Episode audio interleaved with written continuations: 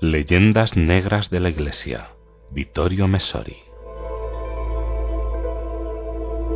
La tendencia italiana a la autodifamación, alimentada sin tregua desde los medios de comunicación o en las conversaciones de café, cada vez está más inclinada a pensar que nuestro país es el pozo de los vicios de todo el mundo. Los países del norte europeo ponen mucho cuidado en alimentar el complejo inverso, es decir, el de superioridad, sustentado en la convicción de que el catolicismo estropeó irremisiblemente el carácter de los pueblos afligidos por él, en cambio el protestantismo.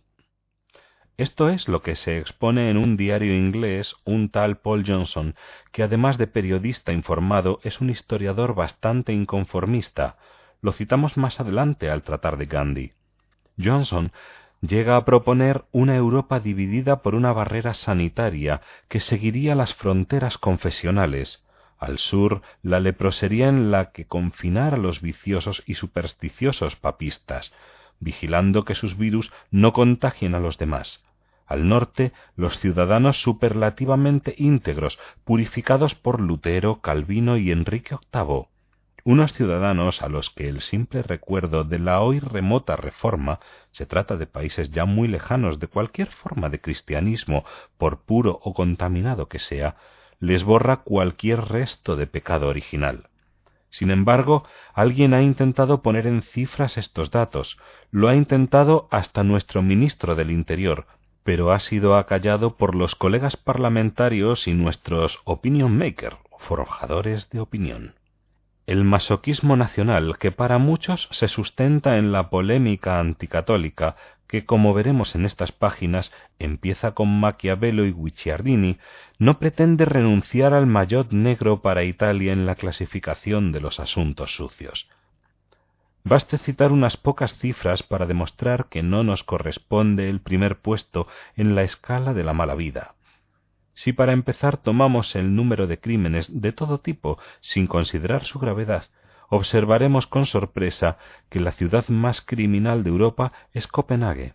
Pues sí, precisamente la muy luterana capital de la muy protestante Dinamarca, donde un católico es una rareza que se contempla con altanera sospecha.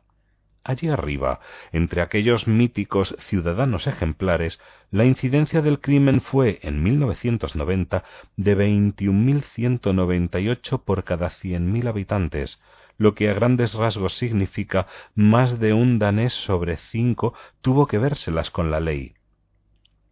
Alguien podría objetar que el porcentaje es tan elevado porque en el bloque se cuentan los evasores fiscales, cuyo comportamiento se incluye en la categoría de crímenes, pero la objeción no sirve como atenuante, sino que pasa a ser retomada por la acusación.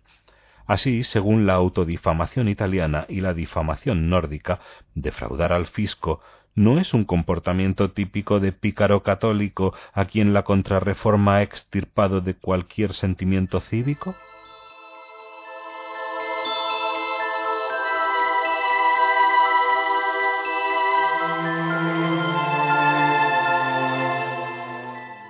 De cualquier modo, la segunda de la clasificación es París, con 14.665 crímenes por cada 100.000 habitantes, Sigue Londres, 10.594, es decir, otra de las capitales y de las más virulentas.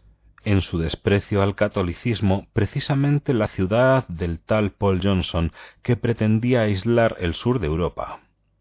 Sigue después Viena, casi a la par con Londres, 10.202.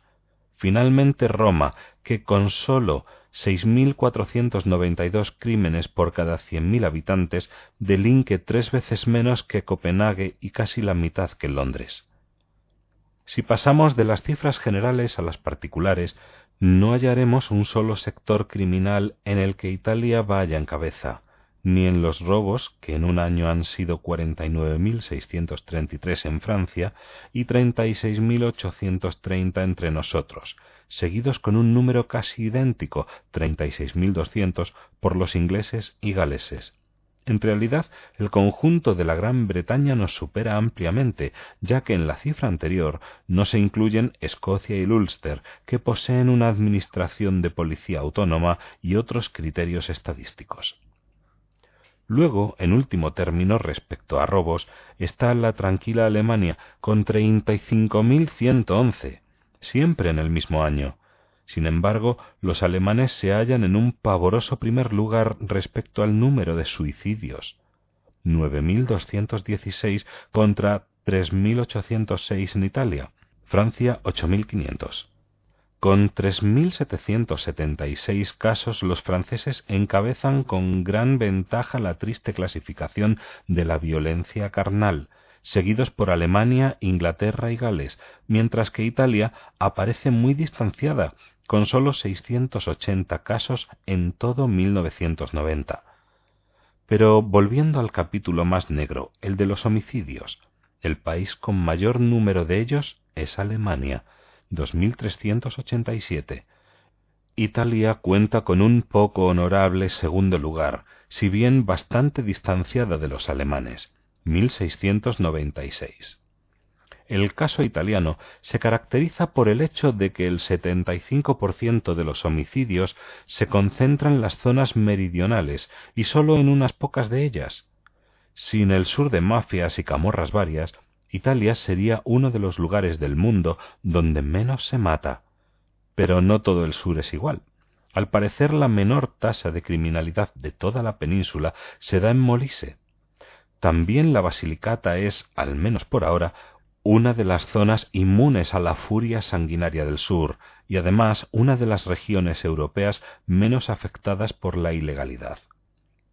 Según las estadísticas, las católicas, aunque meridionales, Campobasso, Isernia, Potenza, Matera, son infinitamente más seguras que muchas otras ciudades del norte de Europa, pese a los Lutero y Calvino de sus respectivos pasados. Como de costumbre, las cosas son muy distintas de lo que cierta propaganda ideológica divulga y que nuestra credulidad acepta como bueno.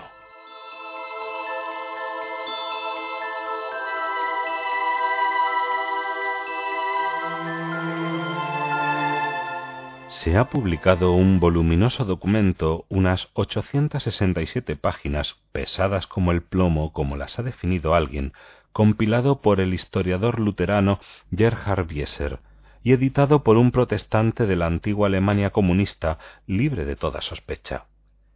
En la obra se reconstruyen las relaciones entre los evangélicos y el disuelto régimen democrático. Es un cuadro que el propio sínodo de la reunificada EKD la Iglesia Evangélica Alemana define como alarmante y como para solicitar un acto público de contrición.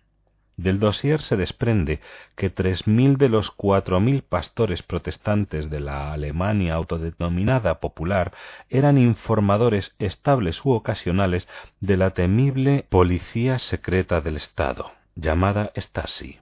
Según Bieser, la apertura de los archivos ha mostrado que la colaboración del estamento eclesiástico luterano con el régimen, incluso como espías, no fue ocasional ni estuvo limitada al marco de la vida religiosa, sino que constituyó un problema estructural para la Iglesia evangélica.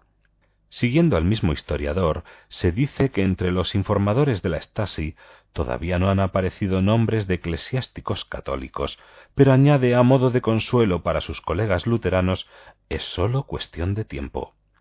También señala como igualmente cierto que, como ocurrió con el nazismo, cuando se lleve a cabo el balance definitivo, la implicación de los protestantes será bastante superior a la de los católicos.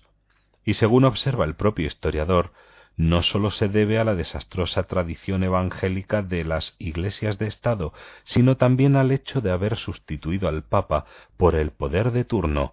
Otro factor es la tradición que se remite al mismo Lutero de apoyarse en las autoridades laicas vendiéndoles las protecciones de la Iglesia. Pero también señala el reverendo Bier porque los pastores están casados, tienen familia y son más susceptibles de ser chantajeados que el clero católico, que es célibe. Así lo reconoce el mismo sínodo evangélico alemán al buscar las razones que llevaron a tres mil de los cuatro mil pastores a hacerse informadores de la policía secreta al servicio de una tiranía oficialmente atea.